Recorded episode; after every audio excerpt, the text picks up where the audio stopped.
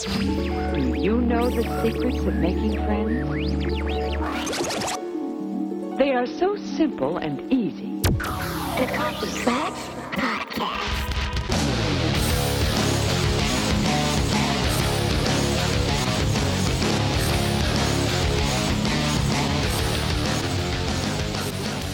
Welcome back to the Coffee Klatch Crew Westworld Episode Review. I'm Jason Pistorino. I'm Christina Lomangino. Season finale! Yeah, today we're reviewing episode 110, The Bicameral Mind. Directed by Jonathan Nolan, written by Lisa Joy and Jonathan Nolan. This was a 90-minute season one finale. 90 minutes on a Sunday night with pausing and rewinding and taking notes. It was a long one. This review is probably going to be long. We'll move through it as quick as we possibly can, but there is a lot of information to unpack. And if we miss anything, let us know, and during the bonus, we'll try to go over it again. We'll talk about this more later on, but as you know, we always do a bonus episode following the season, so we can wrap up any information we missed and talk about some fun extras. For episode 10, IMDb gave it a 9.9, and Rotten Tomatoes a 92%. Okay, so IMDb went up. Rotten Tomatoes went up from last one, but they're not as high up as they used to be. Correct. I wonder if they got like flack for it or something. There were actually only a couple of episodes on IMDb this season that were lower than this. Episodes 2, 3, and 4, they were not big on. Mm-hmm. They got a 9, 8.8, and 9.1, but after that, we stayed pretty consistently high. I don't know about you. I loved this finale. It was almost all that I could hope for. I could barely keep track. It was so fast-paced. Yes. And in our notes, we write down from scene to scene in bold, like who's in the scene. And I have so many scenes. It's insane. Let's start out with our title. We did speak about this a little previously, but it is so important to the episode, The Bicameral Mind. The term itself was coined by Julian Jaynes, who talked about this idea in his 1976 book, The Origin of Consciousness. It discusses a psychology theory that says the human mind once assumed a state where cognitive functions were divided between two parts of the brain, one that appears to be speaking and a second part which listens and obeys. Which is exactly what this episode was about. It was the main theme of the host. We find out this was Arnold's real purpose, and we sort of knew that the host would eventually come to hear that second voice inside of their head as their own. Mm-hmm. And really awake to a full consciousness. And I love that it answered the questions we've been bringing up all season about Dr. Ford. We couldn't quite put our finger on why he seemed to be the guy that did want to promote consciousness and bring these beings into creation, and then it flip-flopped as we went along. Yeah. He really was trying to continue with Arnold's work, and he still is. In fact, he thinks he can do it better than Arnold could have ever hoped for. I think he didn't want to continue with Arnold's work for many years, and it was weighing on him. And that the more he got to know what's going on, he got to see Arnold's theory or Arnold's feelings. And then we'll go over it later, but he realizes what Arnold's theory was lacking and how he could fix that and do it better. Absolutely. And some of that was his new idea would take time, just in and of itself. The host would need time in order for it to evolve and come to a place where it could develop. All right, a last note, we had quite a few music titles for this episode. We had Reverie, the song we've heard many times before, playing while Dolores is assembled in the beginning and later when she shoots Arnold. Nocturnes by Carlo Balzaretti, and that's the song that the host is playing on the player piano in Ford's office. Candy Castle by Glass Candy, played on the tech's earphones. String Quartet number 13, played during the Delos Gala celebration. And then you have 3 by Ramin Djawadi. Bicameral Mind, which played while Dolores was in the old workshop. Exit Music, which played while Ford gave his speech to the gala. And Violent Delights, which was while Armistice cuts through her own arm. Oh. Which is a crazy scene. Also, we are happy to say that a lot of our theories did come true. Yes. Which is great, and we will go over that. But real quick with fun facts, I just have 3 of our listeners wrote to us on Twitter, and I thought these were great. well, this one's not so great because I messed up. It's great of Philly Nuts. So at Philly Nuts wrote, Jason, Back to the Future 3 was the Western. 2 is our present day. Cubs won the World Series and Biff Tanner is our president. Mm. So I fucked up. I do this. That's a small one. Yeah. Thank you, Philly Nuts. Wafa1 wrote, the third person in the Arnold Ford photo is Ford's creepy replica host dad. Yep. Hashtag we Westworld. Got a few write-ins about that one. Yeah, we did. And I think that was a case of we were taking such copious notes on other sections that we didn't even give watching. That much enough time. And then when I looked at a picture, I was like, oh, yeah, duh. So sorry about that. And I think it was Philly Nuts that said he was screaming at his car radio when we were talking about that. Yeah, so we got a couple other write-ins about that, though, and one of the interesting ones said, was this Ford's father possibly while he was alive? So I think we would have gotten more proof of that. It's probably once he was built into a host, but just something to think about. Pardon, it was at Claudio Golia, who said he was listening to the cast and was screaming at his phone, yelling, it's Ford's dad, nearly crashed the car. So sorry about that. And lastly, at Chris26Chen10 wrote at CKC Podcast, the host Ford was building in the basement, was it himself? So this is in regards to this episode, and I thought that was deep. I love that theory. I never even thought about that, and we had talked about all season long the possibility of Ford being a host. Yeah. He had an ultimate plan for where everything was going, we see in this finale. Mm-hmm. He was being taken out by plan, by design, and perhaps the reason he was so comfortable with that is because he knew he was building himself in host version to come back. And also, like, as a show, do you really want to get rid of Anthony Hopkins? That's the only reason I think that he could be gone for good. Is oh, because really? It is Anthony Hopkins, and there has been some speculation that he's not going to stay on the show for all 5 seasons. Oh. So who knows? I would love it if he wasn't, or if at least he came back for a few episodes next season. Either way, this was an amazing performance from him in this episode. I also wanted to bring up 2 quick things. We had a few Clatchers writing in about Maeve and why she set the fire in order to get back to Mesa Hub.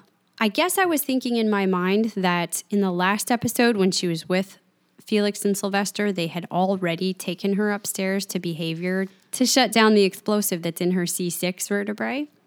I wasn't thinking about the fact that they already mentioned she would need a full rebuild in order to do that, and we haven't seen her be fully rebuilt. So a bunch of people wrote in and said that's the reason, and in fact, we did see that happening in this episode.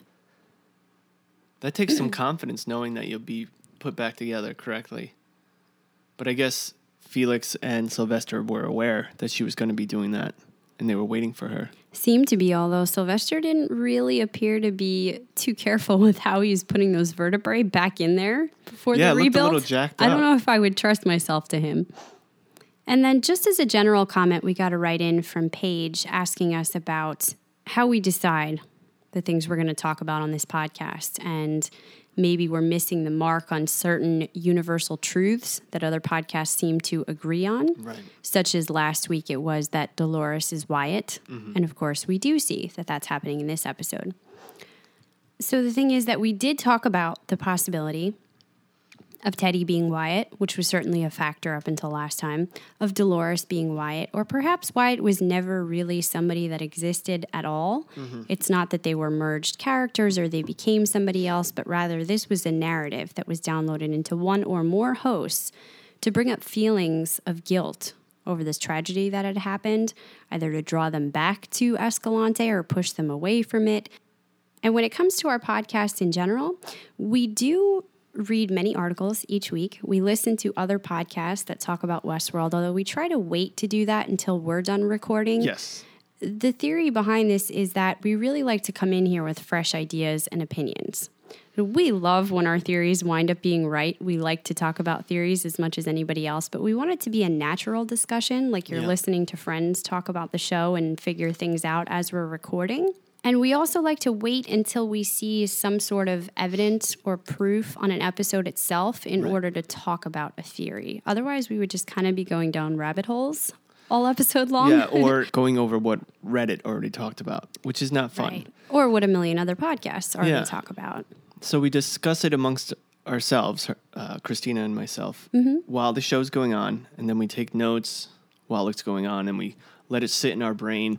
And then oftentimes while Christina's speaking about the scene, something will pop in my head, and we just start talking about it, and that's the fun of this podcast. But we actually did broach that concept organically last week. Yeah. When I was talking about how Teddy first pictured himself killing other Union soldiers. Yep. And killing the captain.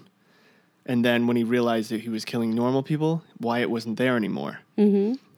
And then you said that Dolores had the same memory. Right. And then we paused there. So in our heads, I think we were both, we were thinking about it could be, but I think we both didn't say it because we didn't want to just start saying, well, then she could be Wyatt. And then he could be Wyatt. Right, because then you can get off on these tangents that you can make guesses at any character being anybody, and any character being the one that's going to awaken, and any character being the one that's going to be a host. So we tried not to get too trapped in that. Throughout the course of this season, we did bring up some things as they came along. Unfortunately, that is going to mean sometimes we are wrong. Of course. Or we miss things that other people are talking about. And hopefully that's half the fun of it, and you guys enjoy that structure. And we're going to delve into all of those ideas and our own theories as we get into episode 10 here. We begin the episode with Dolores saying, "I'm in a dream. I do not know when it began or whose dream it was. I know only that I slept a long time and one day I awoke. Your voice is the first thing I remember. And now I finally understand what you were trying to tell me, the thing you've wanted since that very first day." And you see she's being awoke by Arnold. She's being put together. A realistic face is being put onto this machinery built body. Kind of creepy, right? It was creepy. It was amazing at the same time. Oh, yeah. He was so excited to see her come into being. He said, "Welcome to world," which I thought was incredible. Mm. In this scene, I was having an issue of looking at Jeffrey Wright as Bernard or as Arnold. Yes. And I knew it was Arnold at the time, but my head automatically said, "There's Bernard." And then I was like, "No, there's Arnold." And I was like, shit, is this going to happen all next season? I struggled with it all episode long, and even we got some write-ins about that for the last episode because we were seeing past and present, and I said even in the past when we see Jeffrey Wright talking to Dolores in some of the scenes in episode 9 where she's downstairs, she's wearing the older dress, it is possible that that iteration, that memory loop, is when Arnold is already dead and Bernard is a host. We don't know that it went that far back, that it was living Arnold. And I don't know if we're ever going to know which of those things happened when he was actually Arnold and which of them when he was Bernard. It's super hard to tell. Yeah. But this one, he definitely was Arnold. Yes. And then you move over to Dolores shaving the man in black with his own blade. She's convinced she's never been in this town before, but he reminds her that she has brought him there when it was buried in sand. So right away, they start giving us little breadcrumbs of this is William. This is William. Mm-hmm. Because we know we saw that episode where he was brought there with her. And that's when she had that first flashback of killing all those people. Yes. We had also wondered, is this the present when we're seeing Dolores return to the town? Because it was completely emptied and cleared out. Yes. Even though we know recently it was buried in sand because Ford was looking at it earlier on in the season with little boy Robert, and we didn't know how much time that would take. We knew he was excavating things and preparing, but was it in fact totally ready to go? And yes, it was. I want to know why it was buried in sand like that. Yes. Because they didn't bother tearing down the buildings. They were just kind of sticking up. If you saw that in real life, you would think that was a natural disaster. Yeah. Right?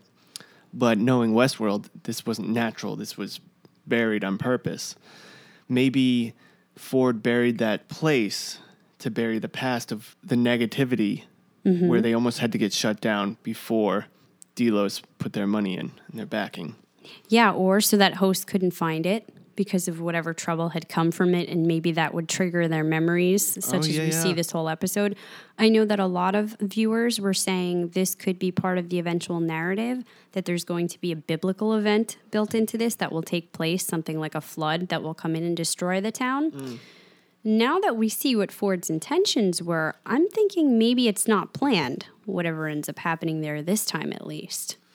No, I don't think it is, because his whole point of the way he was killed this time was not to... Well, he planned it, but he didn't put it in her code to kill him. He let her make the decision. She made the choice. So from this point on, they're all going to be woke, and they're going to make their own decisions. Their own storyline. That's what I assume. Yeah. Yeah, and I think that the town will play into that. So whether it was buried on purpose last time or not, if it happens this time around, I think it's going to be a lot more unscripted. So, Chris, you know I love you. Yes. And I trust you. But I would never let you shave me with a knife that large. Oh, boy. That was... Jeez. The fact that he was giving it to her to do that shows the level he still thinks she's at. And what he's come to realize over all these years, that she's not really awake. No.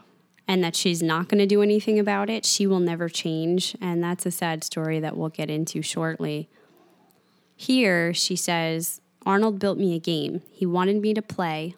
There's a path for everyone, and my path leads me back to you. And there she sees Arnold again. Then, after being reset, Teddy arrives in Sweetwater on the train. The music slows down as he exits and remembers the dead bodies from Escalante. In the memory, he sees Dolores smiling over the body pile, and a wolf runs by. A dire wolf. Yeah, I gotta say, this has happened several times now. I don't know if that's gonna have any significance. But Teddy snaps back to the present and winds up shooting an innocent host to get out and get back on the train, realizing he has to go find Dolores. So... the first time we saw the wolf is when Maeve was kind of like that switch was hit. Yes. When Dolores said these violent delights have violent ends. Mm-hmm. So maybe that's the signal that they've been woke or they're awakening. It's got some kind of symbol, and I love that we learned here in regards to the violent delights. It seems she's been saying that because it was the last thing Arnold said to her. Last week, I actually brought up that because we had been saying, especially in the beginning of this season, that these violent delights, that saying must mean something. We were saying that must trigger a code or something. And then we abandoned that last week because we realized it's not predicated on that saying. Mm-hmm. But it's reintroduced to us, at least, this episode, because now we know, yes, it did have a significance. It wasn't just a great saying for the listeners. It actually is something. It's the last thing he said. And he says it again before the hosts rebel. Yeah, and it makes it more organic, which I love. It gives that idea back to us that there is actual host awakening coming, because that was another huge question of the season. How much were any of the hosts actually waking up and coming to consciousness versus how much of this was a scripted story they were being given? And without jumping too far ahead of myself, I was getting horribly depressed all episode long that it seemed Maeve was not achieving any level of sentience or independence in her decision-making. By the end of the episode, though, we see a lot of them are, and hopefully that will continue to develop. And we know for sure that Dr. Ford has, beyond this, his plan is still going to be going on. Because why else have Maeve go out there? There's something else to that. Yeah, even though she never makes it. When Teddy has this flashback back to the seniors you're discussing, that's when it hit me. Yep, it is Dolores who's Wyatt. Yeah. It was evident to me at that point. And then he gets back on the train, and I was like, woo, he flipped the script. I bet he's never gone back on that train. Yeah, and he caused hosts to flee. There was a lot of panic going on. He shot that dude that... It was just interesting that we are continually seeing the loop being broken more and more, and their ability to make decisions based on something that's happening spontaneously for them instead of something they're being told to do. I did get the idea here that, like last episode, it was probably going to be Dolores, but also that it could be Teddy, that it could be multiple hosts that Arnold had engaged last time around in whatever wound up happening in this town. And it was, in fact, I think, just really Dolores and Teddy that were a part of that, but we'll get there. I think it's important to note that who Wyatt is wasn't even a big deal. It wasn't about who is Wyatt. It was about the storyline or the new narrative, basically, and what happened with Arnold. Yeah, and that's kind of what we've been talking about is, you know, the importance is not so much who is who, and it's not that Dolores suddenly became Wyatt and took over the character. It's the memories that were implanted in her and how she was told to act, and that comes to fruition in a much bigger way later on in that the hosts have to start making choices and changes and becoming people that perhaps it's going to be very difficult for them to do the things they need to do so that they can escape. Before we move on from this scene, last week I said, how does Angela know that he's not ready and that killing him will be the next step to making him ready?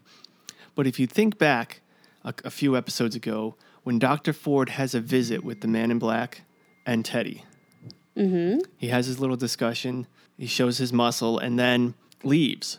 He wakes Teddy up, like essentially Teddy was dying. He fixes him. And I think what he did from that point is he implanted Angela into the scene, into Westworld. Right. And had them bump into her so that Angela would get them in the right section. Yes. Would get the Man in Black captured and kill Teddy so that the next iteration of Teddy, maybe he needed to do the update while he was dead, puts him back on the train.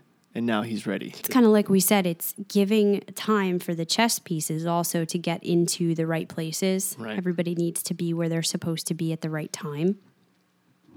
It's all about control. And it did come very much down to timing that it was all going to happen at the gala celebration.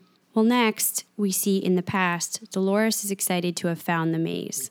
She returns to the church and finds Arnold sitting in the pew. She leads him to the graveyard.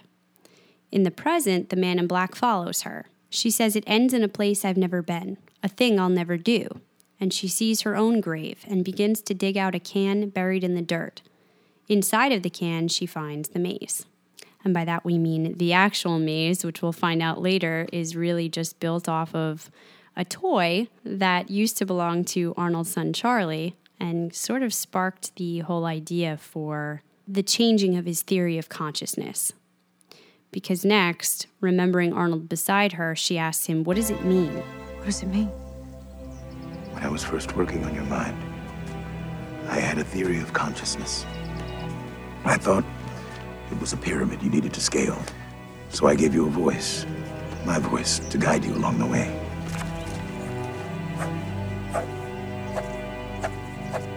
Memory, improvisation, each step harder to reach than the last. And you never got there. I couldn't understand what was holding you back. Then, one day, I realized I'd made a mistake. Consciousness isn't a journey upward, but a journey inward. Not a pyramid, but a maze. Not a pyramid, but a maze in which every choice could bring you closer to the center or send you spiraling out into the edges of madness. Dolores says, it ends in a place I've never been, a thing I'll never do. And that was intriguing to me, a thing I'll never do. And she's talking to the Man in Black. I suppose the thing she'll never do was kill Arnold. I thought two different things. First, the thing she'll never do is get out. Oh, I see.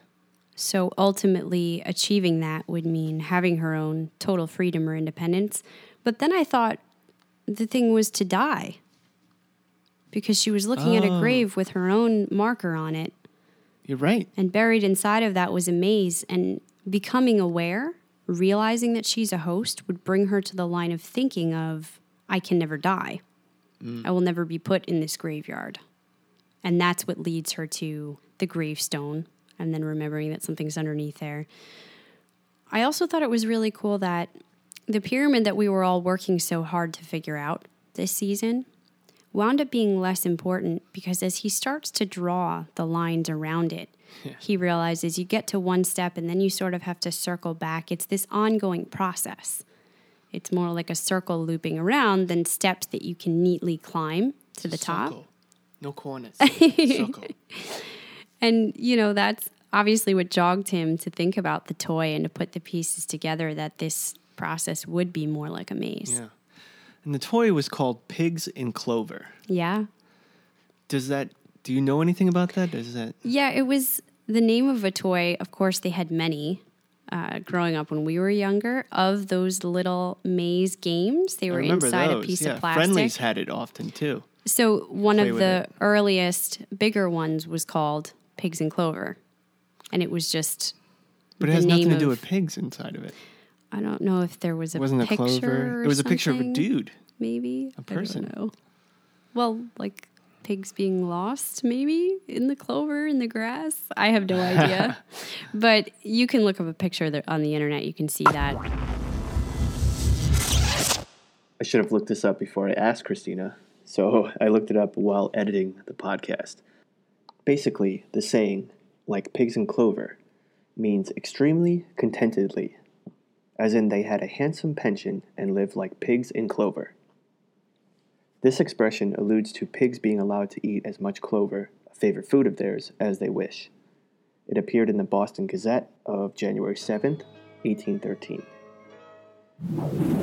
And it just made him think about it. And it's so interesting how each step led to the last. And at this point, he told her she was close to figuring it out.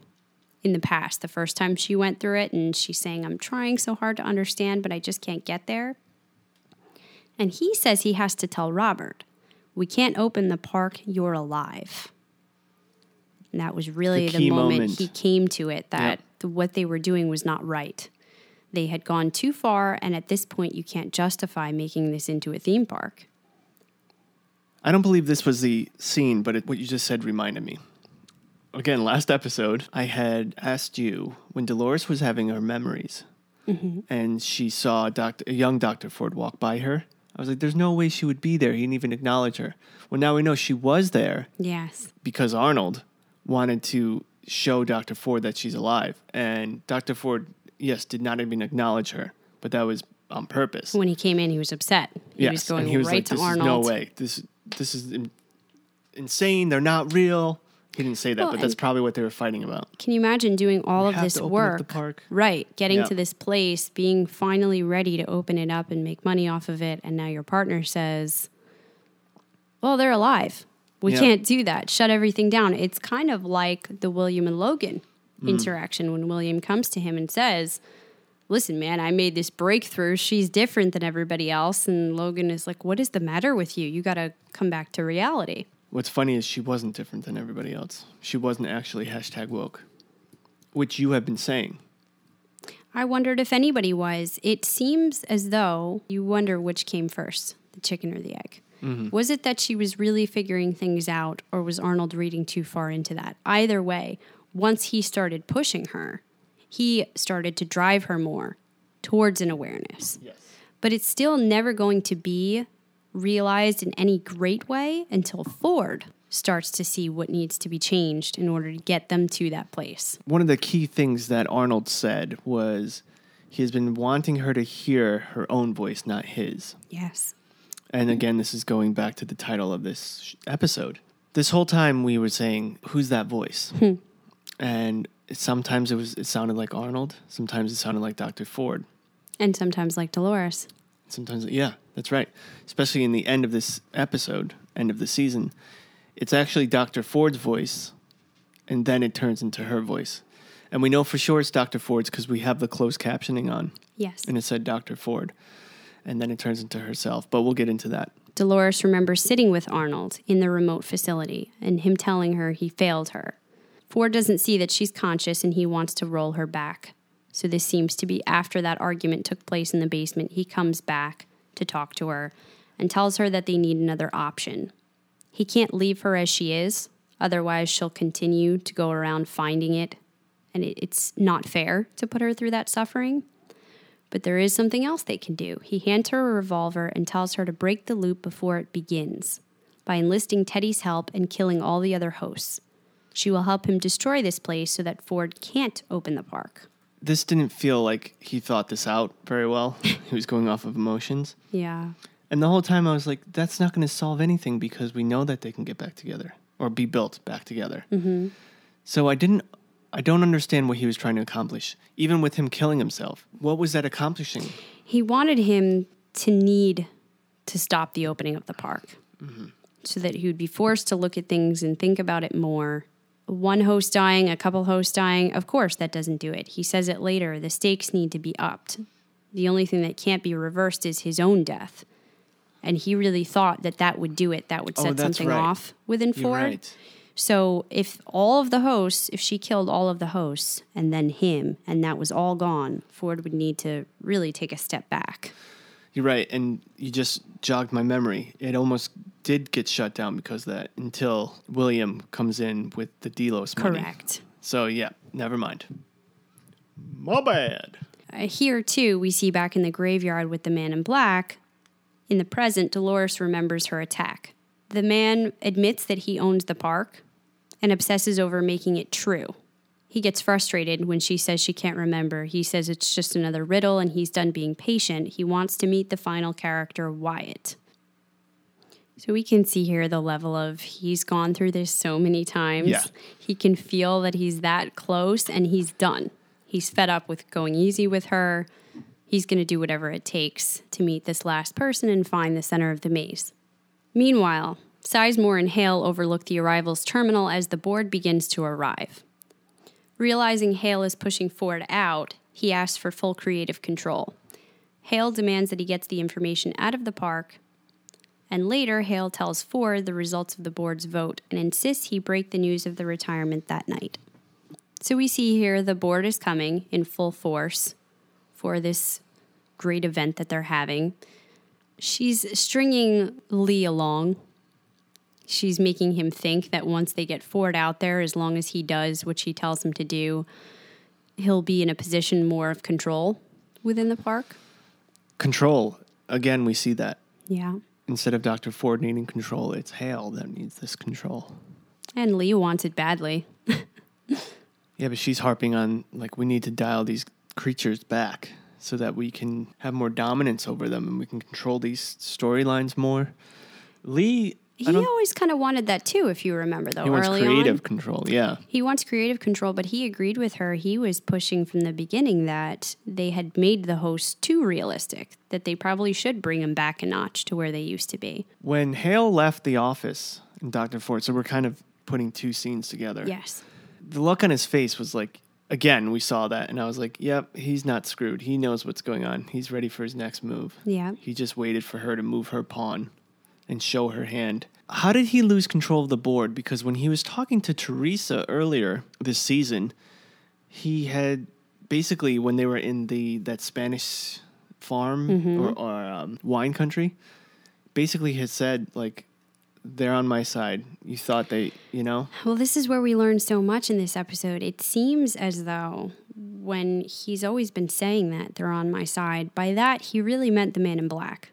It seems the man in black has some type of more majority vote that counts for more. And throughout all these years, he's been hooked. Yeah. He wanted to figure out the narratives. He wanted to figure out the storylines. And he thought they all belonged to Ford, that he had the key to solving it all, this riddle that was triggered by Dolores.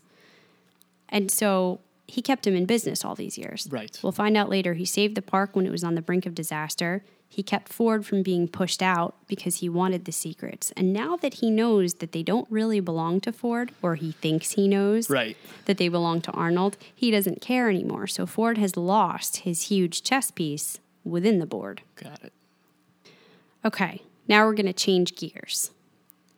Freshly rebuilt without the spinal failsafe explosive, Maeve makes changes to the park security and also to her friends on Felix's tablet.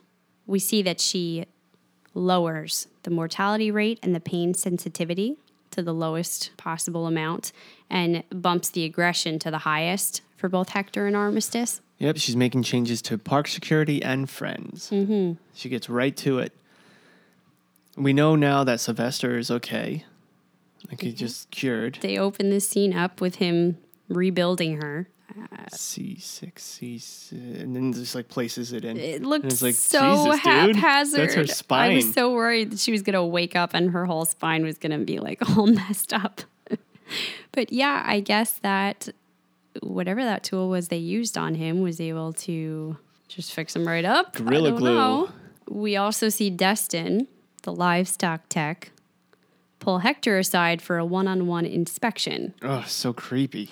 Yeah, he's got the music on. He brings him into the other room. By the way, the other tech is still just sitting here, right next to him in the glass wall, trying to fix Armistice. It leads you to believe this type of thing happens very often down there, and nobody cares. It's routine to them. And often with Hector, I'm assuming, because each lab tech has their assigned people. I have to tell you, well, one, we saw the fly again. Yes. Right before all of this started to go down. Yeah, which was cool. Right before shit went crazy. And it felt eerie, not just with what this lab tech was doing, but I knew something was up. Something was going to happen. It was building. And they're dealing with the two most badass hosts. But especially when the other tech starts fixing Armistice and he's putting his fingers in her mouth. Didn't I say audibly, she's going to bite his finger? Yeah, you could feel it coming. And she does. She bites it, I think, clean off. Clean off, She's got it in her mouth later, right? Yep, tip of his finger. She comes awake. They're wrestling. This gives time for Hector to stab the tech, Destin, through the chest. Yeah, it was pretty badass because... So the tech's name is Dustin? Destin. Mm-hmm. So while he's doing his thing, you see in the background, she's just kicking this other guy's ass. Yeah, and he can't hear it, of course, because he's got the headphones on. She's throwing him against walls, choking him with his own finger. Kicking his ass. Aggression is way up. Yes. I don't know what makes them wake up, but as soon as she's done and she walks in and she's about to take this dude out, Destin, that's when he wakes up. Yeah. Hector. Stabs Destin. Gets his revenge. Brutally. And once they've had their fun, Maeve arrives. With Sylvester and Felix. I see you've already met your makers. They don't look like gods. They're not. They just act like it. Sylvester shows Maeve the changes that were made to her core code. Changes made by Arnold, in fact. And Maeve tells the other hosts, the goal here is to escape. I want to see their world.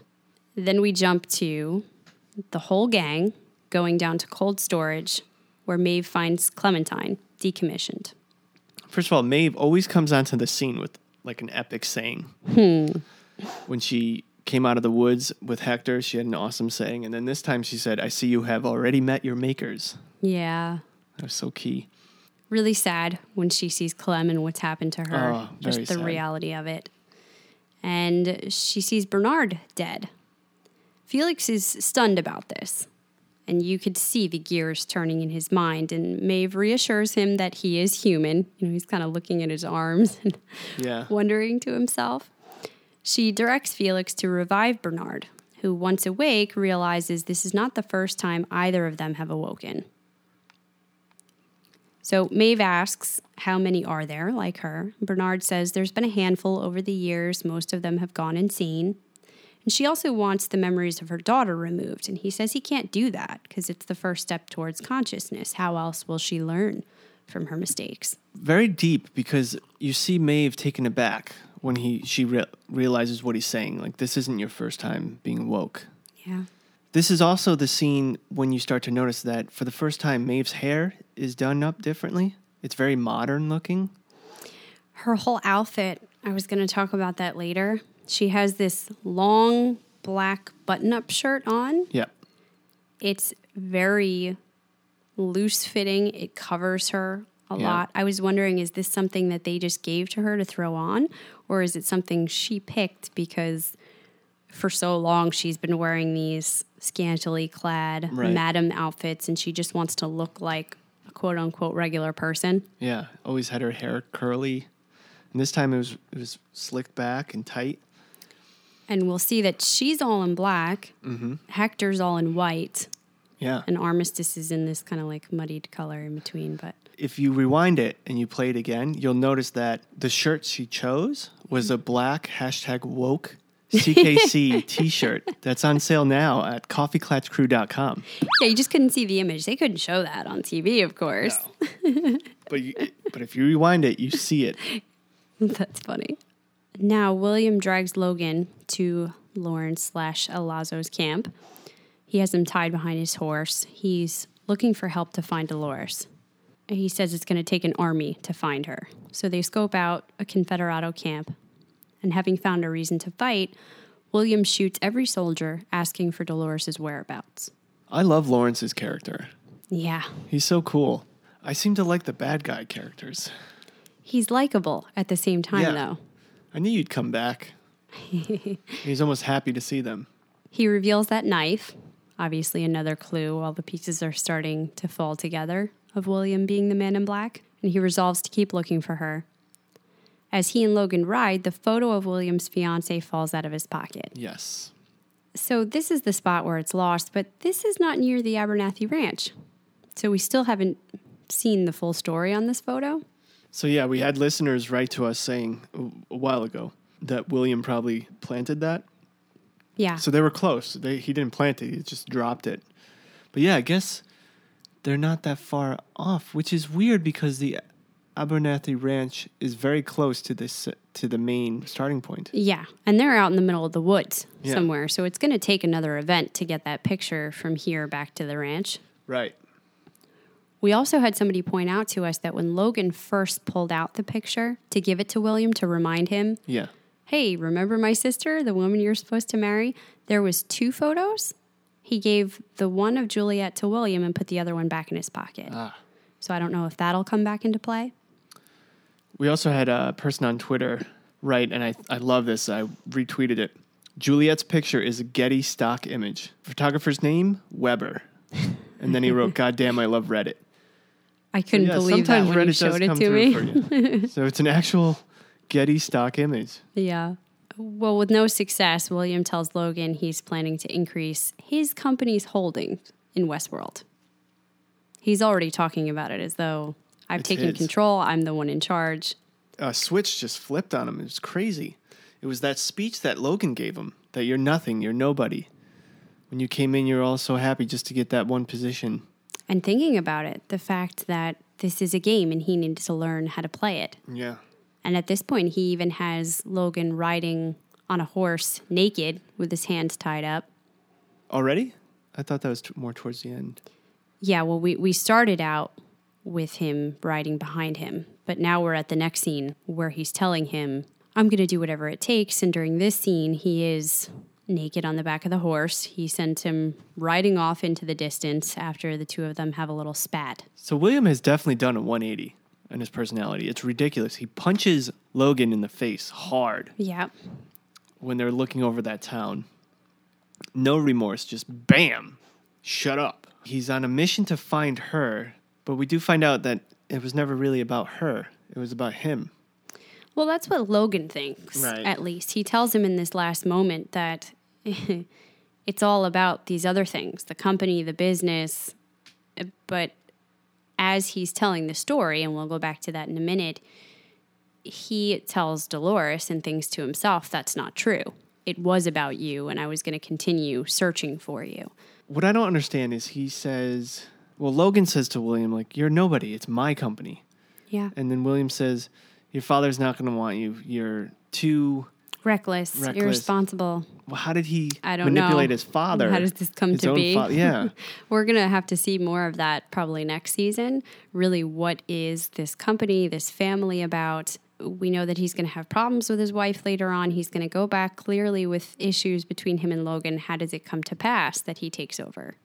Here, though, they switch gears back over to the present, where Dolores, badly beaten, attempts to escape from the man in black, saying that she's found somebody who truly loves her and he will come find her and kill him. She's found this man named William. And to this, obviously, the man laughs, and he starts telling her about how William's story played out. I used to know a man named William here. Yes.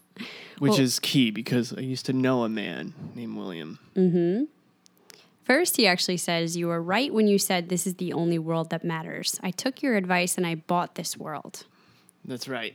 So somehow he came to power within the business. He then immediately bought Delos, Westworld, whatever.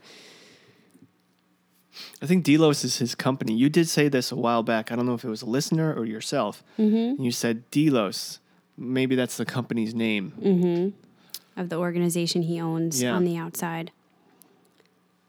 Business is booming because it feels more real here than the real world, but the guests can't really lose and you can't really fight back. It's all a lie, but we can make it true. And then he starts telling her the story of William. This guy that he knew who didn't know how to fight at first. He didn't know how to navigate this world. He had no instincts. But then he had a reason to look for you. Somewhere along the way, he found he had a taste for the world. He retraced his steps looking for you, but you were gone. He went further out to the fringes of the park, but he couldn't find you. Out there among the dead, he found something else, though, himself. And eventually, he found you right back where you started, in Sweetwater. And this is where we see a flashback to younger William going back to the town and watching as Dolores goes through her loop, drops her can, and another suitor picks it up. She doesn't even recognize him. He thought she did at first because she looked at him. Yeah. And you saw the old William for a second. Do you think if she remembered him at that point that he wouldn't have gone, you know, totally dark side? Things would have been very different. Yeah. Because he was justifying doing all of this to find her still. And, you know, it does say he found himself out there. He'd learned things about him. But if he could have had a way to be with her... He says in that moment, something along the lines of she was still just as bright of a light as when he left. She was shining. He had done all this work, had this grand adventure to come back to her. And I think this was the crushing moment that there was no recollection. He realized that she wasn't different. It wasn't special. This world was fake. He was even able to make Logan kind of go, ugh, the way he was killing the host. Yeah. Stabbing in the neck. He really just flipped. It was weird. Did he ever love his fiancée? Probably not, right? I don't know. We haven't learned a lot about him out in the real world. We see him here in the past, putting back on the black hat and sort of, you know, walking away. And then we switch back over to the present with the man in black putting the hat back on. And this is where it really solidifies it, that the story is about himself. He tells her she helped him find himself, and Dolores realizes that he is, in fact, William. You never did escape. But here we are again. For one final round. What have you become? Exactly what you made me. You helped me understand this world is just like the one outside, a game. One to be fought, taken, won. I thought you were dead.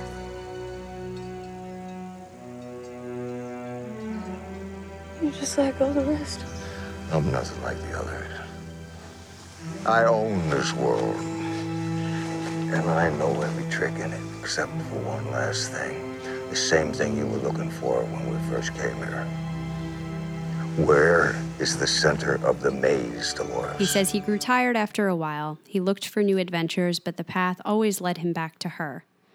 And hers always led her here, chasing ghosts lost in her memories. So that was another part of it that he knew back from the time where they first started going on that adventure together, and they got to the town, and she was fritzing out, talking about she didn't know when she was. She had to find this thing.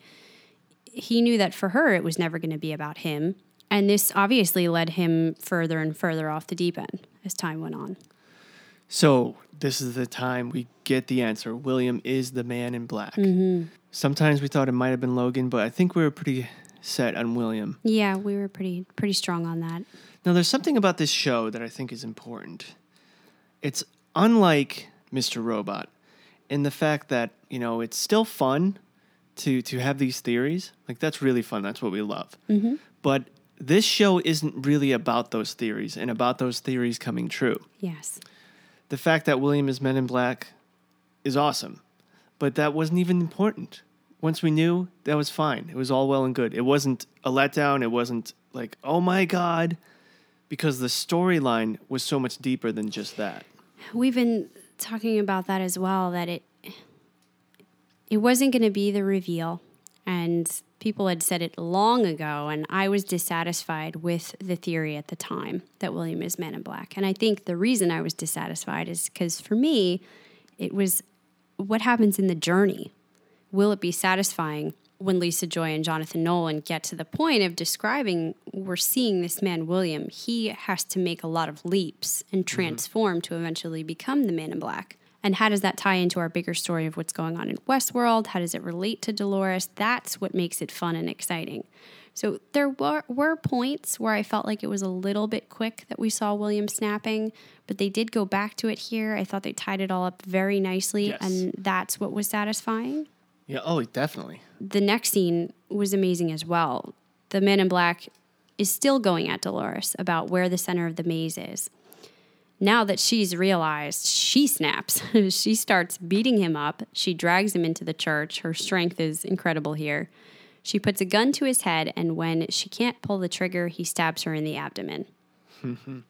So before we go where you're at, the way this scene developed, she started crying, and he's like, oh, here it is, the sob. Yeah. And she says, I'm not crying for myself. I'm crying for you. Yeah. And then she goes into what he's lacking. She gives this amazing speech. Time undoes even the mightiest of creatures. Just look what it's done to you. One day you will perish. You will lie with the rest of your kind in the dirt, your dreams forgotten, your horrors effaced. Your bones will turn to sand, and upon that sand, a new God will walk, one that will never die, because this world doesn't belong to you or the people who came before. It belongs to someone who has yet to come. So she's saying exactly what we've been hearing from her, from Arnold. The maze is not for the guests. The world is not for the guests. Originally, he never wanted this place to be a park. He wanted it to be for the hosts, for this purpose of what he figured out, that he had created something alive. And then it was the maze that was going to be for them. It was attaining the level of consciousness. And now it's going to be whatever Ford has planned for the host. But either way, the visitors do not matter. Nope. This is the host story. The visitors never really mattered in this show to us. Mm-hmm. That's the way it was written.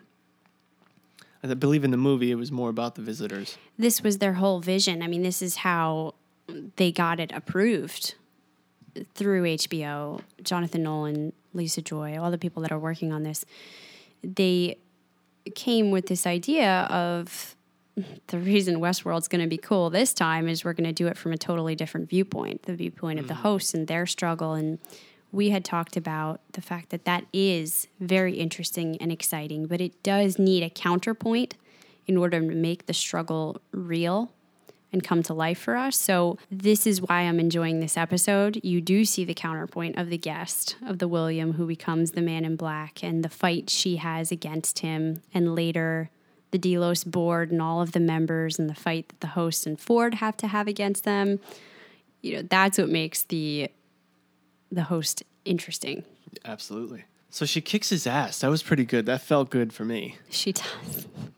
But then right at the end, she gets stabbed. Well, in the abdomen again. She just doesn't pull the trigger. She can't bring herself to do it. I don't know if it's because she does realize now that it's William and there's still fondness for him. After that speech, it doesn't sound like it. I don't believe so. I think she just wasn't ready yet. She still wasn't there. This is where we see Teddy ride in. We finally get Teddy's redemption. He comes to the rescue. And he picks her up and he rides off with her. So we saw Teddy try to rescue her against the Man in Black. I believe it was episode 1 in front of the Abernathy house. Yes, and probably tried to rescue her countless many times yes. from other suitors. Oh, yeah, the milk guys. Who took her back to the ranch. And he could never do it. So this time he actually shoots the Man in Black. What I'm confused with is this time the bullets actually made him fly backwards. And actually hurt him. Well, we know his arm was broken. But still, the bullets, they didn't kill him. They didn't actually hurt him.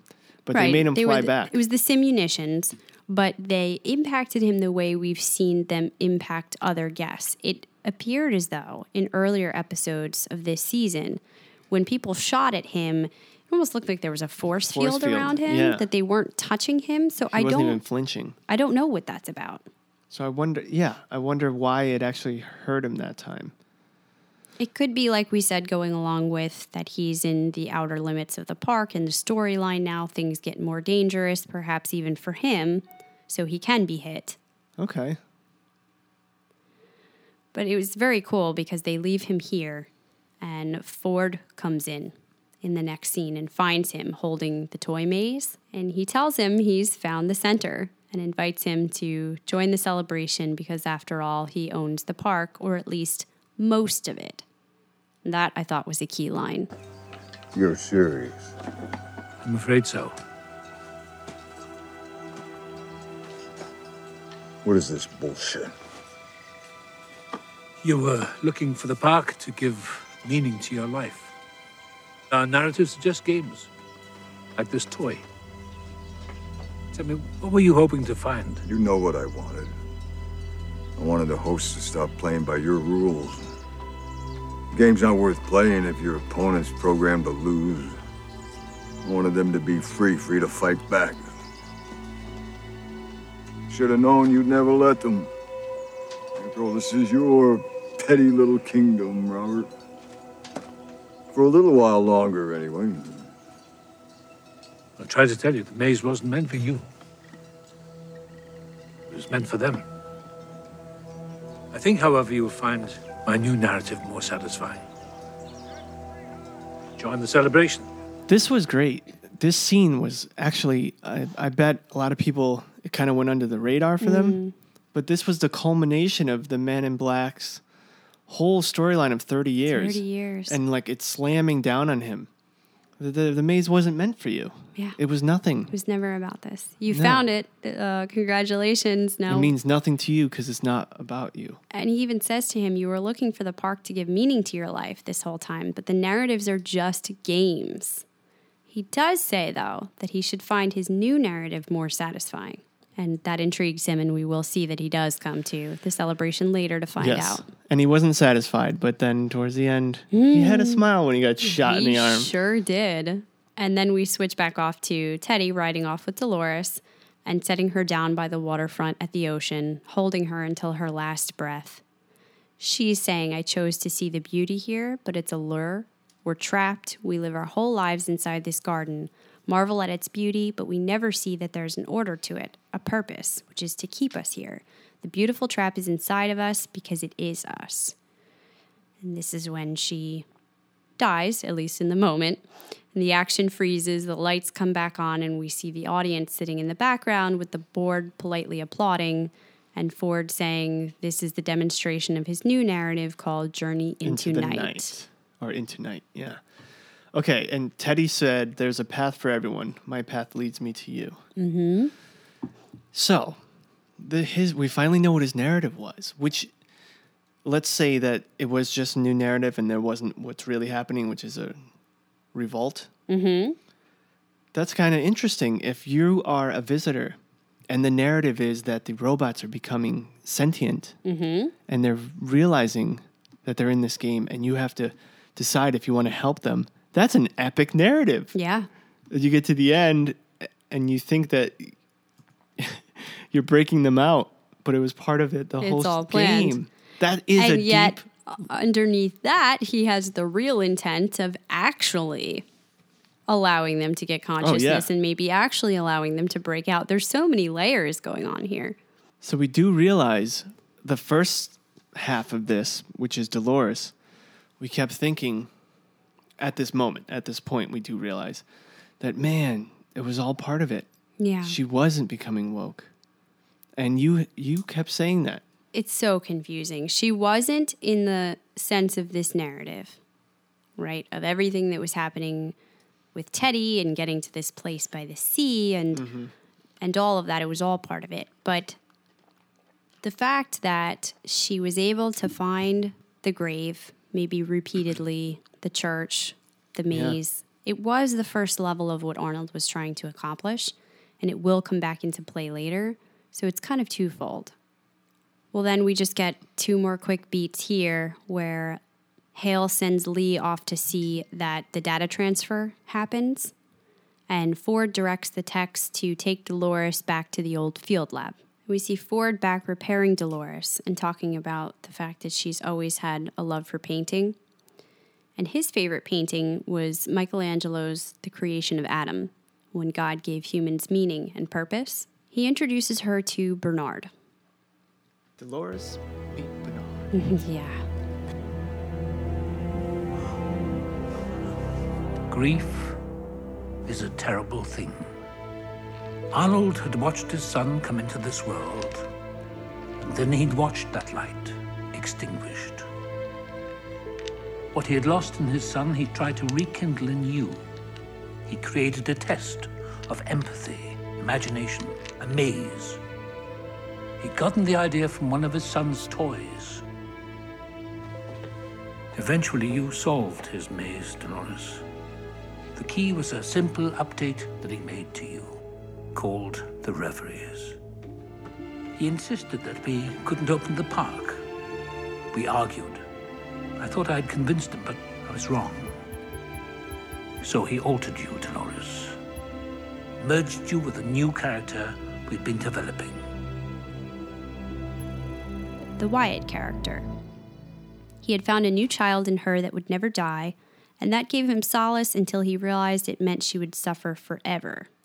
Dolores says, "We're trapped here then, inside of your dream," and Ford quotes Oppenheimer, who said that any man whose mistakes take 10 years to correct is quite a man, and his have taken 35, which was great. He also says it took 500 years for someone to notice in this painting that we're talking about, The Creation of Adam, the shape is of a mind, of a human brain. Yeah.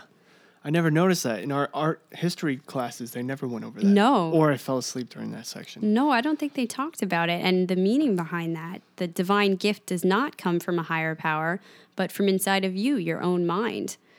And so then he says, "Do you understand now who you will need to become if you ever want to leave this place? Please forgive me." And that goes back to the essence of Ford that we always thought this is what was underneath the whole time, that he did have empathy for these creations. He did want them to achieve a level of consciousness, and perhaps he even wanted them to be able to break free, and it seems as though he did. Well, it then cuts over to Arnold saying that the stakes must be real and irreversible. He can bring them all back except for me. And she remembers the scene now of him sitting down in the middle of the street in that town, playing the song Reverie on the gramophone, which he says was Charlie's favorite song. He says that he wants to see him again. And he encourages her. You know, he touches her hand. This is a very tender moment that's happening. Teddy is looking at her like, "You're not really going to do this, are you?" She raises the gun and she shoots him. She shoots Arnold. Mm-hmm. And then Teddy, and then herself. So Arnold, in Teddy's flashbacks, was the captain. So it kind of made sense. Yeah. That the captain was shot, the captain of his squad. Yeah. He told me to do it. Now he turns the music box on. And we always said, like, music must have a meaning. Mm. I'm wondering if that was, again, what woke up her code to shoot him. It was. Yeah. I really believe that, because we know that she wouldn't want to do this. She has nothing but love and respect for Arnold, and yet she was able to sort of shut off and just perform this act. And later we hear Ford saying there's going to be a killing, but this time by choice, as though she didn't really make that advancement, because in this moment with Arnold, she didn't choose to do that. He commanded her to do that. Yeah, that's the difference. There's a lot of things that he revealed in this scene. Yeah. When he was talking to Bernard, about his why he made his past so negative, mm-hmm. his child dying. He said that the thing that led the host to awakening was suffering. Last episode, he was talking about Arnold thought that this was what made the hosts better. Their cornerstone. Mm. But it's deeper than that. It's actually, without the suffering, they'll never awake. Yeah, they need all pieces of that. So I guess Arnold was on to it. He had the memory. They have to remember everything they've been through so they can learn. The improvisation, so they finally start to break out of the loops. Yeah. He had the idea about cornerstone memories, something that will define you.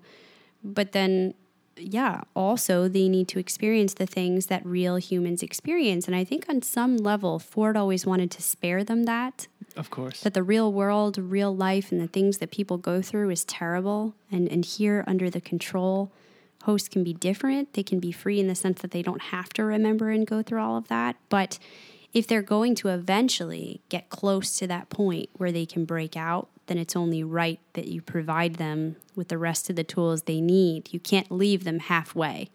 And I think at some point Ford came to that decision on his own that he had to finish guiding them there. While we're on that, it's kind of off topic, but not really. And I want to remember this. We have some listeners that think that the child is real, so is the wife. Now it seems like no, Arnold didn't have a child that died. As of last episode, I thought that it was all fake. But I started to think about the fact that Ford said that Arnold had been through his own tragedy, and that could be what changed his line of thinking on giving them a cornerstone that did revolve around suffering. So, I mean, if he did actually lose his child in real life, that could have been the kicker. So that still could actually be his wife that he's talking to. Right. Okay. And just that maybe when Ford turned him into a host, he took those ideas, you know, the real image of his wife and his son, and put them into memories in his backstory.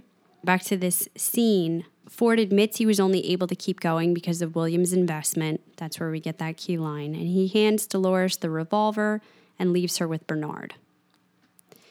Then you go over to a scene at the church where Bernard tells Ford he believes Arnold is still trying to change them, that Ford will lose control eventually. Ford just sort of shakes his head and reveals that Arnold did try to save the hosts but failed.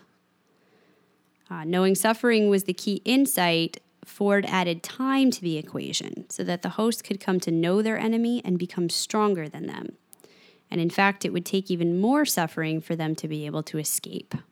So this was definitely a key scene. Again, we say he knows all, so he wasn't ignoring this fact. I think it's been years of him realizing Arnold's dream and his theory. Mm-hmm. And Dr. Ford knowing how to do it right. You needed time to understand your enemy, which is humans. Sure. There's so many levels to what he's saying right there. Yeah, because I guess if they didn't, and they just were allowed to be set free into the real world, well, then what? You know, how would they live? How would they find a way to be and have a place in the world if they didn't know what people were actually like, what humanity was actually like? And we saw Ford telling Bernard about that last episode. I tried to tell you that humans are flawed, that they will inevitably disappoint you. And so I guess that's what Arnold was missing, was that these people did have to come to have the suffering. He wasn't putting them on these loops. A lot of people said, well, the Man in Black and Ford, they must really hate Dolores. They must really hate Teddy. They're being punished for something. That's why they're put on these awful loops that involve so much suffering and pain and loss. That wasn't the reason. He had to teach them. And only time could do that. And at this point, Ford says goodbye to Bernard. He hands him the maze. Oh, yeah, and he says the maze is just a child's game. Yeah. Oh, that's like saying it to us, too, because we've been saying, what's the maze? The whole thing is about the maze. Where could the center be? What does the maze mean? Are they free after? And he's just saying, it's just a child's game, man. Yeah. And we also then see Dolores sitting in the diagnostic room. At first, she is sitting in the chair across from Arnold. And then she finally sees it changes to herself. There's the past self and the present self, and she begins talking to it, and she's ready to confront it. And she's even talking to herself, which is kind of trippy. Yeah. Like both selves are talking to each other. Yep. But to have that inner monologue, what's more human than that? Nothing, really, because we have those inner monologues to ourselves all the time, and a robot's not going to have that. So this really is what Arnold wanted. This is the bicameral mind. She did get there. So not everything in Dolores is programmed. She finally, the first host that we've seen, heard the inner voice as her own, was able to figure out who she is on some level and what she's going to need to do next. This is not going to be easy, what comes after. Back over to Maeve. Seeking answers, she has Bernard look at her programming. He realizes someone gave Maeve a new storyline, to escape. He even sees the steps. Recruit other hosts to help you, make your way to the train. When you reach the mainland, ... Unfortunately, we never get to hear what that's supposed to be.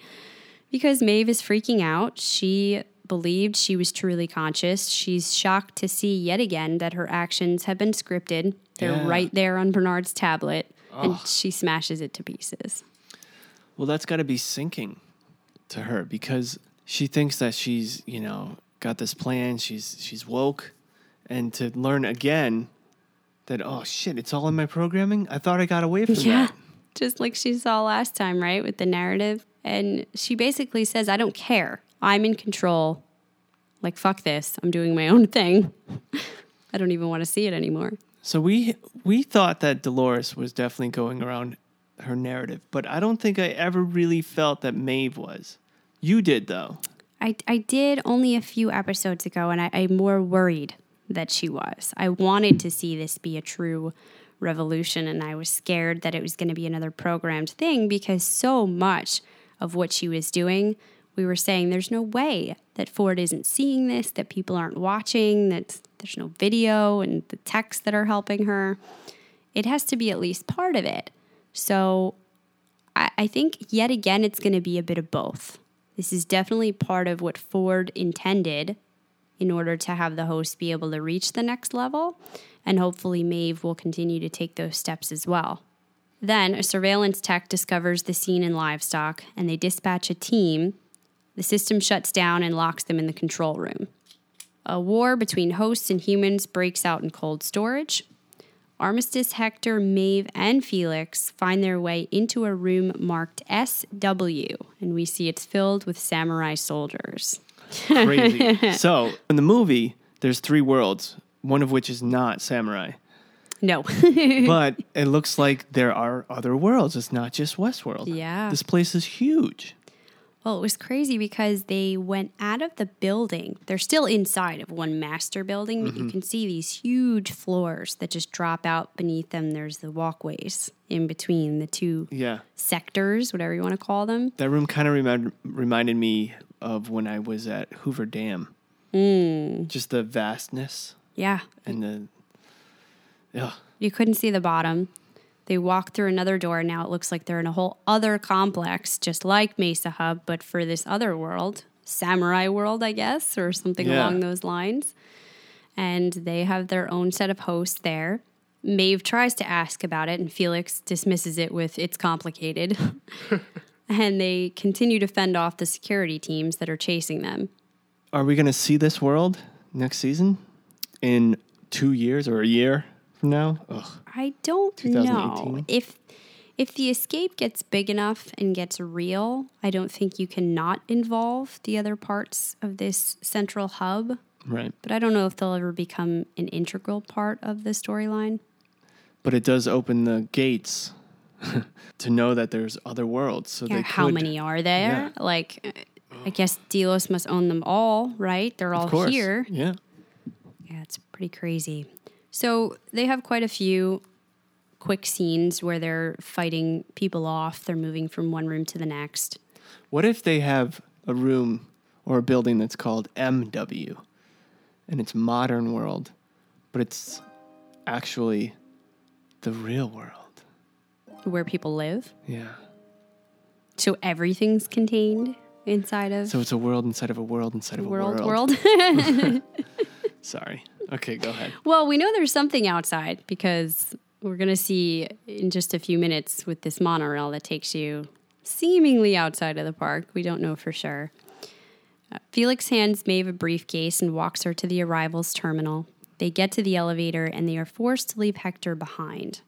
Oh, I felt bad for Hector. Yeah, I felt really bad for Hector. One, I really like Hector. And it was so cold of Maeve. I want to like her. And like every so often she does things like this. And I'm like, We did know she was using them. We thought she was actually going to even have to make them sacrifice themselves, like detonate themselves.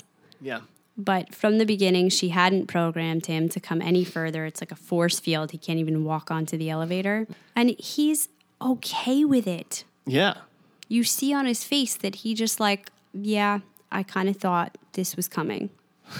And I'll stay here and I'll see you in the next life, maybe. She gives them a kiss. Now, to save time, we're not going through this whole scene, but it's worth saying that this was a really good action scene. All of them with the host, that first time with semi-automatics, and they love it. Mm-hmm. The looks on their face, and she was like, whoo-hoo! Yeah, that's a better gun than they've been using. Yep. Armistice getting stuck in the door. Yeah. Having to leave her behind. She was kick-ass, too. Hector says, die well. Make sure you die well or something like that. Very honorable. And do you think when the first line of soldiers came in and they hid amongst all the other hosts in there, do you think Maeve turned them on? Because that room felt like it was shut down for the night. And then the hosts were going through their cycles. I feel like she turned them all on. I don't know. With her mind. Because she has that power. And then they all go to the still ones. Yeah, it is possible that there are certain hosts left maybe inside of locked rooms that they keep practicing to keep developing, and somebody walks through and checks on them. Okay. You know, they just seem to be like rehearsing, going through scenes together. But yeah, it's possible that she turned them on. And I thought it was crazy where you see the one room that looked a little like cold storage, even though it's upstairs because you have all the hosts standing just stock still. Right. And they're walking through the halls, and you have that on this side. And then on the right, the hosts are just going through the motions. Mm-hmm. And Maeve is kind of walking in the middle. And it's so different. You see all the levels that a host can be at, how much time, how much effort it took just to get here. And she's still so far from being able to be truly free. When they're all hiding in a line, it kind of reminded me of iRobot, because that's how the robot hid. Yep. So, right, she leaves Hector behind. In the elevator, she changes clothes, and Felix gives her the location of her daughter, who is in the park.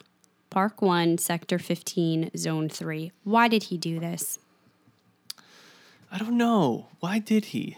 He wants to help her, right? He has to know that telling her, even though she said, I don't want the memories of my daughter anymore, even though none of it was actually real, quote unquote, he still tells her that right at the very last minute. He's looking, by the way, super anxious the entire time. What is he going to do? What in the heck's going to happen to him once this whole thing finally ends? Is he going to be in trouble?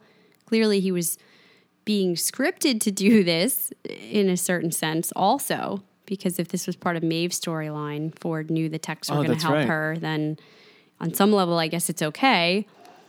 But anyhow, you have to wonder about that. Maeve eventually goes down. She gets on the train. She sits there for a few moments, and then she gets back up. Ugh.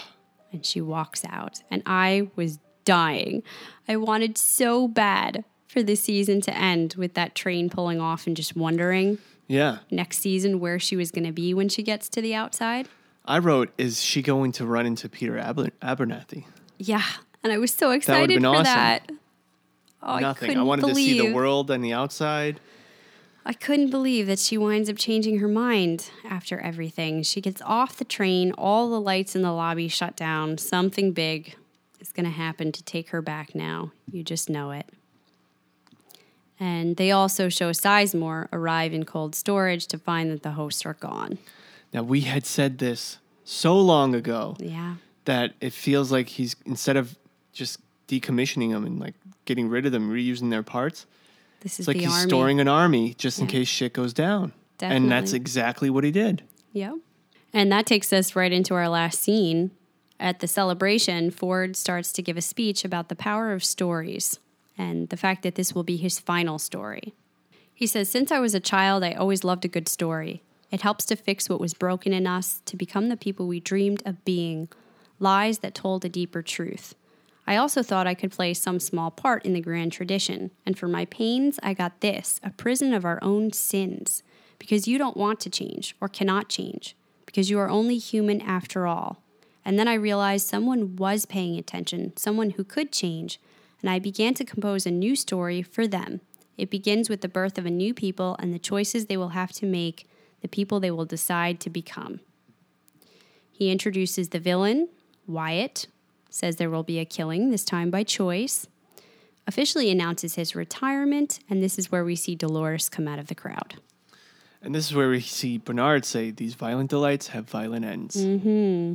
So, I mean, that's amazing that he told them all of that. That's essentially his thesis of what he's been working on, and the truth is all in there, that he's making it for them because humans can't change, but these hosts can, and this new storyline is for them. He says at one point, a prison of our own sins, which I think is a line we heard from Peter Abernathy back in episode 1. That's right. And he also says they'll have to be these people, whoever they decide to become. And we heard him telling Dolores that. And she comes out now, and she shoots him in the back of the head. Oof, bye-bye Ford.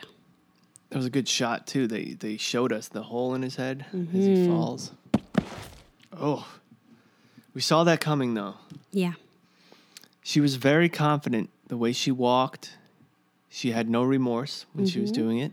I think what was key to this scene was Teddy, the way he was looking around and remembering, again, that scene where he killed everyone. Mm-hmm. And he was the one that had some remorse. Like, I know what's going down. I don't know how I feel about it. Yeah. Because he's the hero, right? Yeah. Bernard's sitting back because he knows. I don't know what Bernard. He's kind of sat back this whole episode. It's weird that he was there, out and about.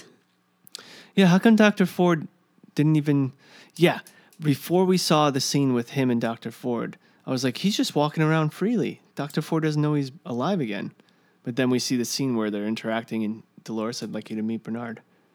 So he did bring him back, even though he said he wasn't going to do that. Well, he didn't bring him back. Felix did. Well, right. He allowed it to continue. He allows him to be there. So that was his goodbye to Bernard. Yeah. Last episode. And then, but he knew, well, I guess he knew he'd be brought back because he knew Maeve was going in there. Yeah. Because Maeve was. That's what I mean. He knew that was going to happen. He allowed it to happen. Maybe he just needed his own personal goodbye, knowing that he was going to be taken out shortly thereafter. Right. So like we said, the big question, will we see him come back in any capacity next season as a host, or is this really the end? I love where we see the hosts come out of the woods, kind of trapping everyone. Like, you can't run away. Yeah. Dolores fires on the crowd, and then simultaneously we see the man in black. He was standing outside on the outskirts of the forest. Mm-hmm. Smoking a cigarette, doing whatever he was doing over there. Drinking. He wasn't into it. And then he saw the people approaching out of the woods slowly, getting ready to ambush. And this is like you said, a smile came over his face as though he was putting it all together and seeing what was happening. And then Clementine comes out of the bunch and shoots him. Out from cold storage. Just an amazing ending. Right in the arm. And this is finally what the man in black was looking for. Yeah. And he's happy now. He's not going to die. We'll see him next season. I wonder if he'll be captured. I don't know. He's certainly going to keep his stakes in the park. He's certainly going to change his tune that he knows he owes a lot of this to Ford, because the old narratives that were there really turned out to not be satisfying. And this is what he wants. Well, the board's dead. Maybe Hale makes it out, but Dolores just started popping people off. Koosh, yeah, koosh. Well, there's got to be other people still that weren't at this party, some level of Lee board. Wasn't there. That's true. Lee wasn't there. He was in cold storage. Huh. With the empty room. Yep. So yeah, not I mean, Ford won't be around anymore, and all of this is going to change, but if there is any level of needing to keep things going, I mean, he's certainly into it. He's loving what's happening here. And just as a little bonus, there was an after scene. After the regular episode ended, it came up with Armistice, who was still stuck in that doorway, and a team coming after her, and she cut her own arm off. And they tried to stop her. She smiled and walked away. And you can hear Hector shooting people in the background, too. Mm-hmm. So they're not gone, which is great. Next season's going to be insane. Yeah.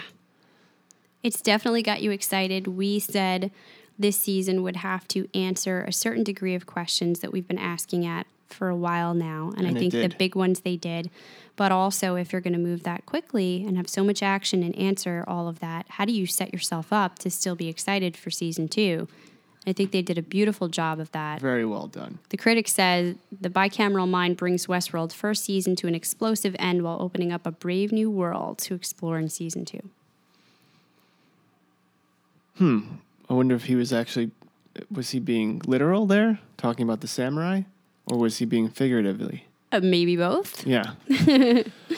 We wanted Dr. Ford to be good. And in the end, he was good. He didn't kill Arnold, because we were worried that. Mm-hmm. And all of this is in the host's best interest. Yes. He did this for the host. He hates humans. So I'm going to chalk him up as a good guy in this.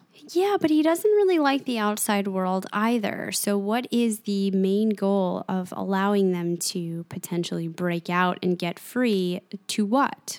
Like, he doesn't think it's better out there. True. He kept saying, you're safe here with me. Yeah, you're right. And now he's not there anymore, we don't think, to take care of them. And they're being thrown out. They have to become new people and enter a new world. But I guess he thinks that's the journey and that's the next step and they need to take it. And they deserve to do that, even if it's going to involve a level of pain and suffering. Yeah. All of that being said, we're not going to talk about the whole season yet. Our feelings on the season, we'll do that in the bonus cast. But this episode, what did you think about it? What is your reverie rating? 9.999999999. I really enjoyed it. It didn't feel too long, even with the pausing and the rewinding. Nothing was like, what? Why did they do that? Nothing was disappointing. I'm more excited, believe it or not. I'm a little upset that we have to wait a year, but this was perfect. It was a perfect ending to this sculpture of a season. I absolutely agree, with the exception of I did want to see Maeve leaving on that train rather than coming back. Of course. But I also give it a 9.9. I was thoroughly satisfied with how they wrapped everything up. The way that they told the story, combined with the action, the character development, I thought it was really great. Don't forget, we got Peter out there. That's probably what I'm most excited to see in season 2. I hope we open up on him in episode 1 and the brave new world that he's discovering. I do have to say, I was worried about the William storyline, William and Logan and Dolores. And I did say that's probably the slow burn. That was the yin to the yang of what was happening with everyone else. And it paid off tremendously. Their storyline was epic. And they brought it up to speed quickly. Very quickly. In this finale. That leads me to my MVB of the episode. Because I have not given it yet to her this season, I will give it to Dolores, as this was certainly her episode from start to finish, past and present. The not as real awakening in the journey with Arnold and how that exposed us to his character, who he really was while he was alive. Without her story, we wouldn't have gotten that. Right. To the present, where she is, it seems, truly becoming woke. Yes. And with Ford's new narrative. So I thought she shined. I put Dolores as well. Oh, nice. No, that's good. I didn't know you were picking her. So, look, I think she really is woke now. There was no music playing to make her do it. She decided it on her own. She was by herself. She had her own narrative voice. She's really woke. And I think, even though you're sad about it, I think the fact that Maeve turned back around and went back in makes her woke, because I don't think that was written in her narrative, because there was no reason for that whole thing. That's a good point. Dr. Ford had them as, well, mainly her, but also Hector and Armistice there as his backup to a backup to go out there. There's got to be some code in her, something where he needs her to be out there for something. I like that. But you were saying, why did Felix do that? That was something that Dr. Ford did not plan on happening. Mm-hmm. And if she was just purely following code, even Bernard said, then she leaves. We didn't get the end of that sentence, but when he was reading her timeline. Right, to the mainland. So she changed the timeline. Mainland, again, weird wording on that. True. Is this an island? We talked about the fact that Delos back in Greek mythology was the floating island. And the way they've been referencing kind of like going here and then going back home, the employees that work and getting their leave, and felt a little bit like people in the military and being separated geographically. So I don't think we're on a different world, a different planet, or a space station, but we could be on an island. Yeah, you might be right. So I think she's #woke as well. We got two hosts that are really woke. I think Bernard is in pieces. I don't think he has gained his footing again yet, but I'm hoping he does. Yeah, what is his storyline going to be now next season? Without Ford, without tying into Dolores. His storyline is going to be, oh my God. All right, so Ford creates a new Arnold in the manner of Bernard. If our listener is correct, Ford, a new Dr. Ford is being created. Yep. Now Bernard will be cultivating the new Ford. Right. Teaching him, bringing him up. Full circle. Yeah. So that might be what he's doing next season. And maybe, it might take a whole season for Ford to come out. They both need to be hosts in order to assist the hosts that are trying to break out and actually do it with them or something. Maybe the saying, the maze wasn't meant for you, has more meaning to it that we don't know yet. Yeah, they had to become hosts to really join in that journey. Yeah. Oh, so much to think about and be excited for. We're definitely going to talk about that more, overall feelings about the season, questions and predictions for next season on our bonus cast, our last episode. So be sure to stay tuned for that. We have just a little bit more to talk about here. We had discoverwestworld.com. Our last issue, 110, was a special one. They advised us to please visit the Delos security panel for an important message regarding security breach at the Mesa. Do not be alarmed. The situation is under control, but we need all current staff members to check into the system. You will need to use your exclusive administrative password in order to access this secure message. And of course, within those letters, they had grayed out certain letters so that you could get the password, which adds up to Reverie. And you go in to Delos Inc. and enter that, and you get a Colonel Panic. Colonel Panic. You get a readout on the screen saying it's not syncing, watchdog detected, hard lockup. Auto-remove wake function was on there. There was a lot of lines, but that was one of them, which I thought was interesting. Okay. And then K-thread, and then child, RIP. Rest in peace, child. So are we talking Arnold's child? Are we talking Maeve's child?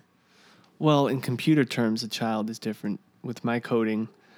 Oh, tell me. What is a child? All right. With CSS styling, it's the DOM. It's document object model. Okay. I don't know if I can go into this. Oh, you don't have to go heavy. So basically, there's the code. Let's say you have a div that says, okay, div body. Okay, so... And then inside that div is a div that says, let's just say, header. Okay. So that div is inside the div body. The div body is the parent of the div header.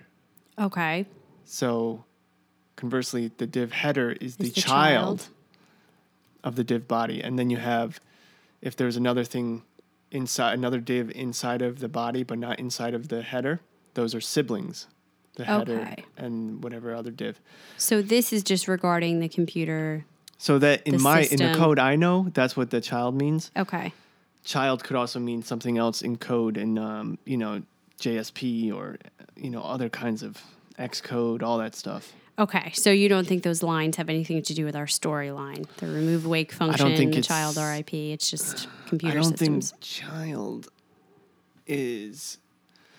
Okay, so nothing to do with our storyline, just the coding and the computer aspect of it. But that was really cool. They gave us another interactive piece on the website. You could actually see it kind of crash and the security breach come up, and so they're playing with us a little bit here too.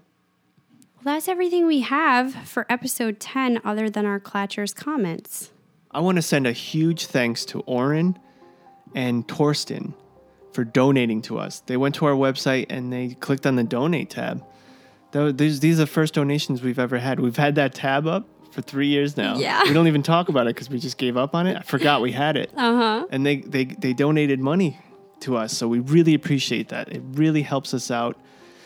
And Oren wrote on the subject line, "This rounds on me," which I thought was so perfect. Oh, thank you so much. That's amazing. Also, while we're giving thanks, I want to give thanks to all the Clatchers who have signed up for our Patreon page.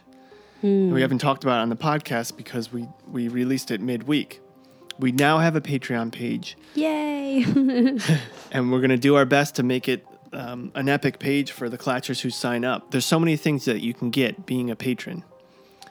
10% off anything that we make in the store. Yep, any merchandise. That's forever 10% off. We're going to do bonus casts. So after this cast, we're going to record for another 15 minutes. And after every cast, we're going to record for 15 minutes. It may not be specifically about the show we're going over, although there will be things about it. It might be other things that we talk about, other shows, other movies that we're just interested in, and maybe some just BSing like our old school CKC podcasts. Yeah, we're going to try to pull out some bloopers, some outtakes to mix in there for you. The big one that we have discussed is we are going to be doing the once a month movie review podcast. That is starting up very soon. So if you sign up for that level, you will get a movie cast every month. We're going to keep the main TV review podcast free. And having this Patreon will hopefully help us to do so, so that any shows you want to listen to, we're going to Sherlock next. That is confirmed. We don't know where we'll be after that, but you will still be able to get that free by the support of all these lovely people that are signing up for Patreon. So we already have 3 Clatchers that signed up, and we really appreciate it. Thank you guys for signing up, and we got good things coming for you. Christina, you're talking about Sherlock. If you're listening to us on our Westworld channel, don't worry, you won't miss anything. All you have to do is search in your podcatcher, whatever podcast feeder you're on. Just search Coffee Clatch Crew, and there you'll see our main channel. It's the dude with the microphone. Yep. That has everything we ever record as far as the free podcast. So subscribe to that, and you won't miss it. Yeah, I know some of you only subscribe to the show you're currently watching. So you subscribe to the Westworld CKC or the Mr. Robot CKC. Just go on the regular Coffee Clatch Crew, subscribe there, and you will always get it. And that just reminded me, we talked about Patreon.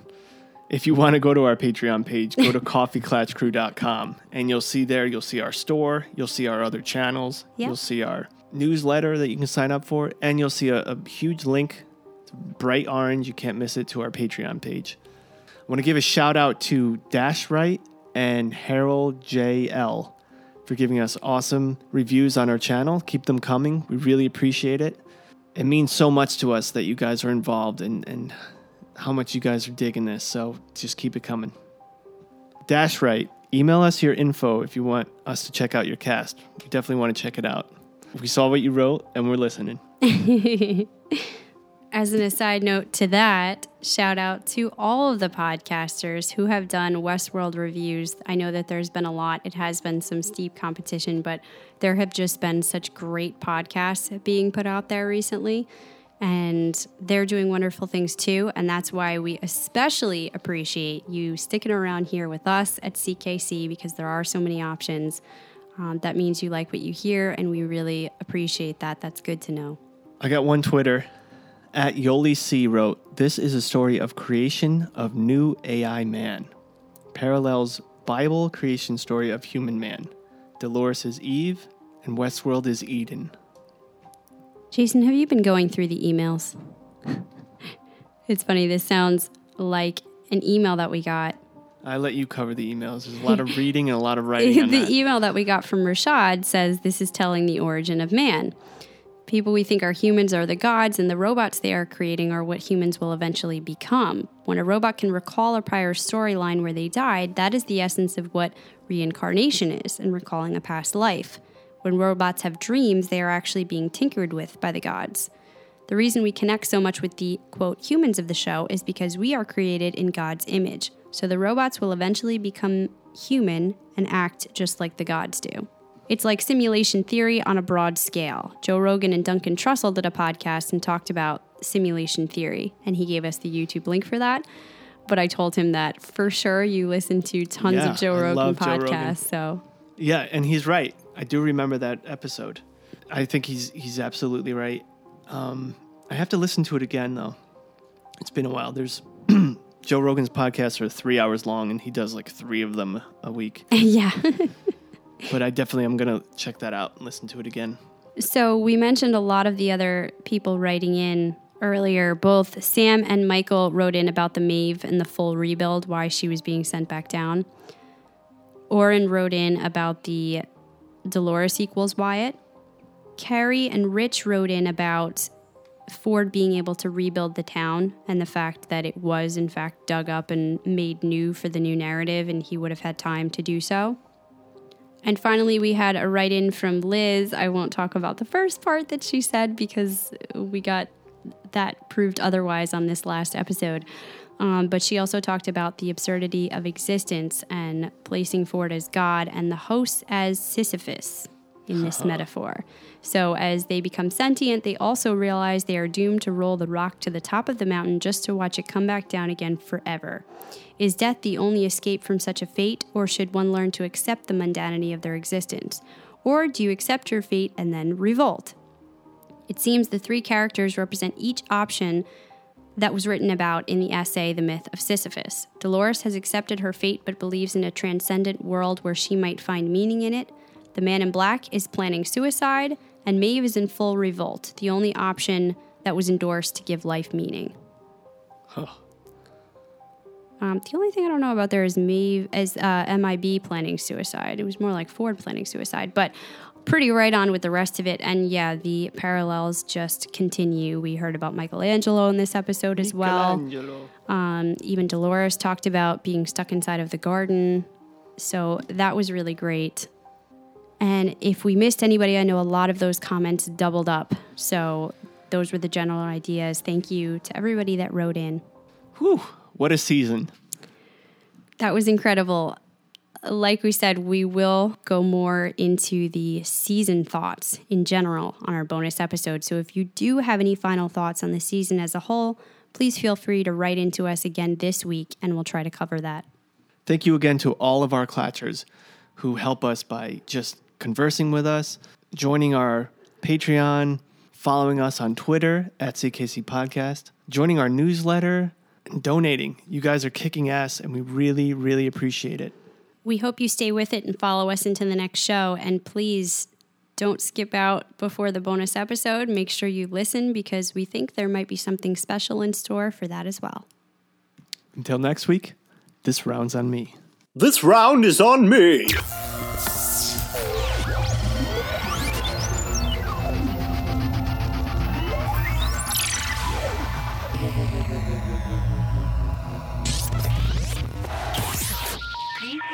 Try again.